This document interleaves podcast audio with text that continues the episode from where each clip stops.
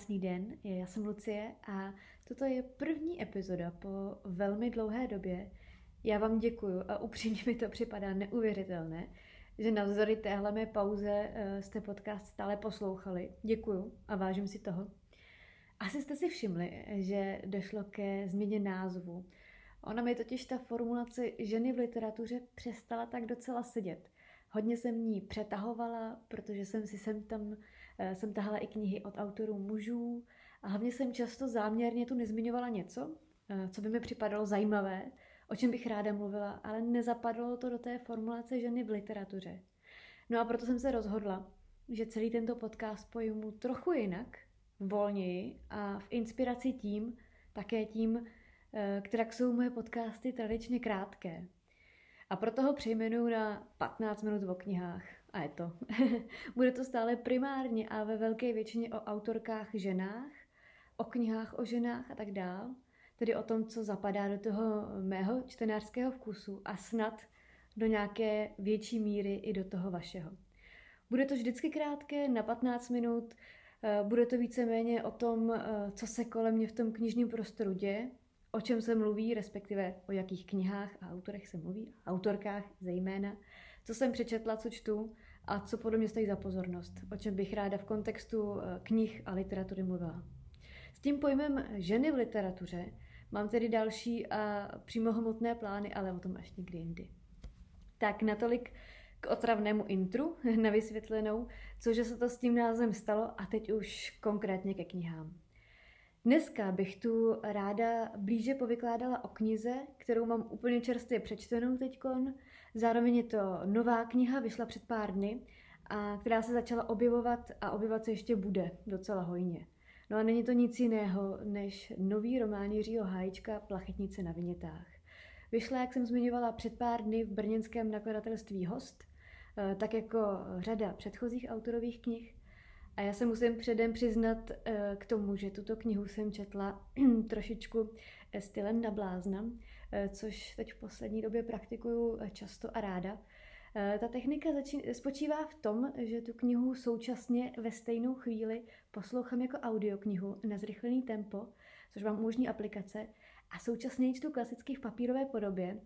Přesto se mi tedy stává každou chvilku, že trochu předbíhám. Nicméně mě tento typ velmi vyhovuje když knihu čte eh, ideálně i lehce hlasově interpretuje někdo, eh, kdo k té knize se hodí k tomu textu, v tomto případě čte audioknihu Vanda Hybnerová a zároveň vypravěčkou a současně hlavní postavou té knihy je dospělá 47-letá žena, je taková sofistikovaná žena, matka 20-leté dcery, docentka angloamerické literatury na Fieldě. No, tolik k mé metodě čtení. Eh, netvrdím, že vám ji nějak doporučuji, je to opravdu technika na blázna.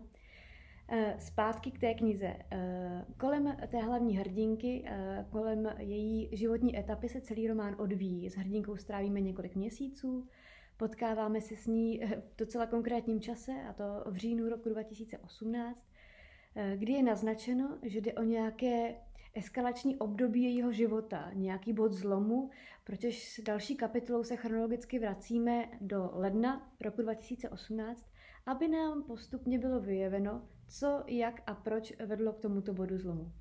Marie, jak se tedy hlavní hrdinka jmenuje, eh, se právě v tuto chvíli rozvádí s manželem Lubošem, který opouští stereotypně pro vztah s mladinkou dívkou, čili tu máme nějakou rozvrácenou rodinu, k tomu Marijiny rodiče, kteří jsou oba vážně nemocní a dceru studující v zahraničí.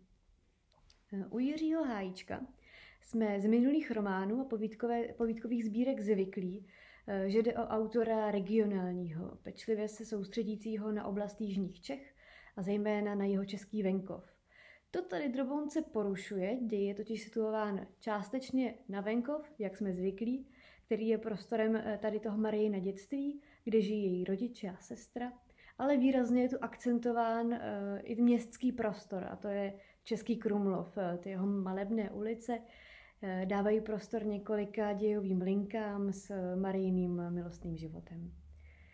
Co je pro tvorbu Jiřího Hájčka příhodné, je jeho soustředění se na rozhárané rodinné vztahy.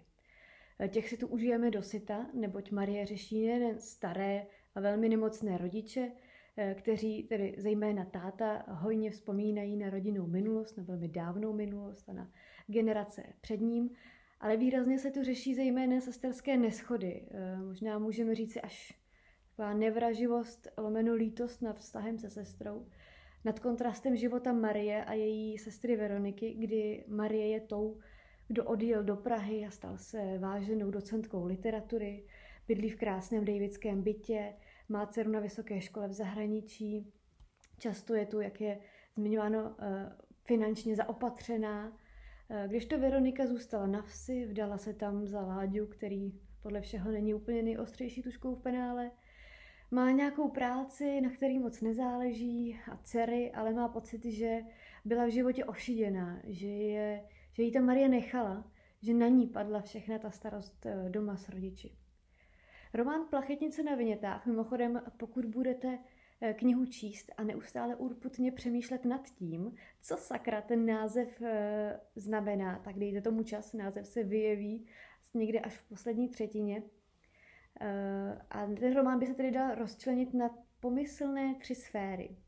Jedna se věnuje Marijným vzpomínkám na dětství a scénám s rodiči, kdy se tu konfrontuje minulost s přítomností, Akcentuje se tu nezastavitelnost běhu času, přemýšlí se tu nad stárnutím, eh, jak Marie přemýšlí nad stárnutím svým, tak i nad stárnutím svých nemocných rodičů. Eh, pak je tu linie regionální, kdy eh, se akcentuje pohyb Praha, Český Krumlov a ten krumlovský venkov, nějaké to pendlování a rozdíl v tom, jak se kde žije.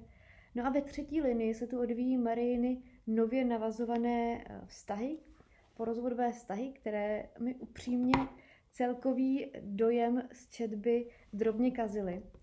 Připadaly mi možná trochu příliš románkové, příliš rádoby zajímavé a rádoby excentrické.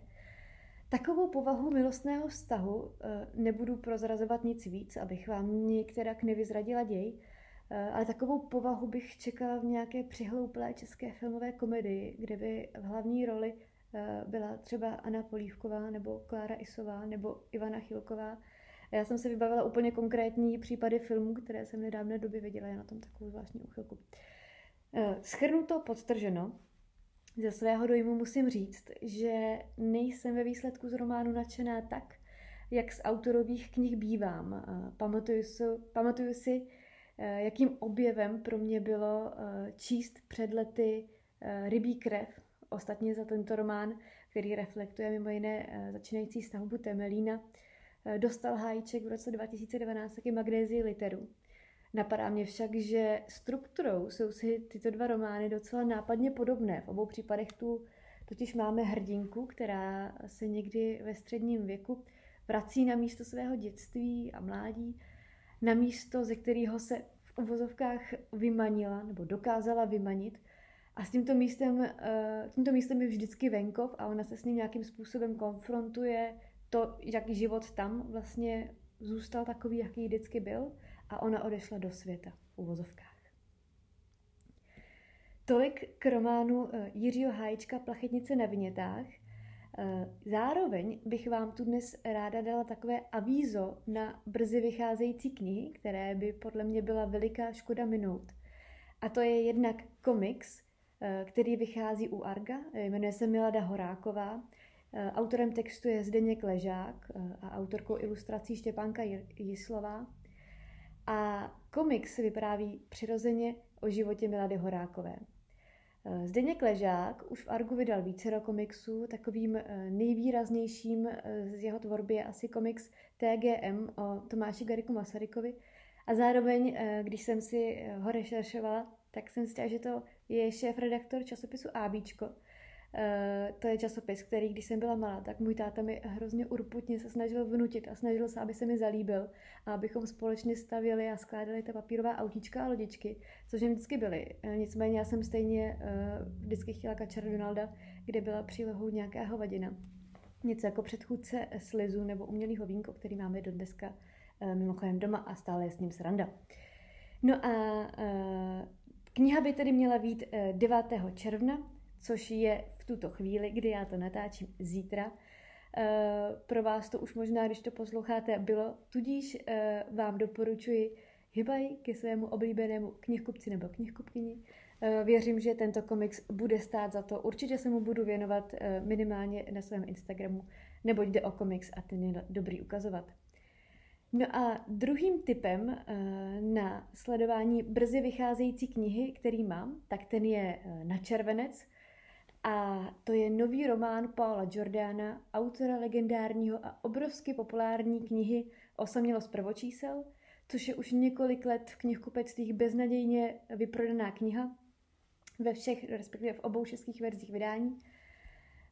Osamělost, pr- osamělost prvočísel, což mi vlastně připomíná, že bych mohla zkusit uh, se zeptat Jindřicha Juzla, šéf-redaktora Odeonu, zda by nebylo fajn knihu uh, vydat do tisku. Nová kniha Paula Jordana se bude jmenovat Dobývání nebe a mělo být o autorův návrat ke generační výpovědi, jakou byla jeho prvotina osamělost prvočísel. Ostatně on má v češtině vydané ještě další dvě knihy, eh, to je novela Čerň a stříbro a válečný román Tělo. Eh, protagonisty toho jeho nového příběhu eh, bude čtveřice mladých lidí, tři chlapci a jedna dívka. Jejichž osudy budeme sledovat od puberty přibližně do jejich 30 let, kdy všichni sklízejí plody svých mladických postojů a rozhodnutí. Malinko mi to takhle na první dobrou na mysl nahrává malý život, tak uvidíme, Eh, zda to bude třeba fajn knihou pro generaci mileniálů nebo těch, kdo rádi čtou o generaci mileniálů, což jsem třeba já. No, jinak já v tuto chvíli uh, dočítám knihu Praskliny, debit mladé české autorky Kláry Vlasákové, uh, který vyšel v nakladatelství Listen někdy asi týden a půl zpátky a o této knize budu mluvit v další epizodě. Tolik ode mě dneska ke knize zejména Jiřího Hájíčka, a já se na vás budu těšit u další epizody.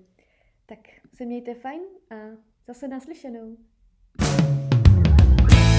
thank you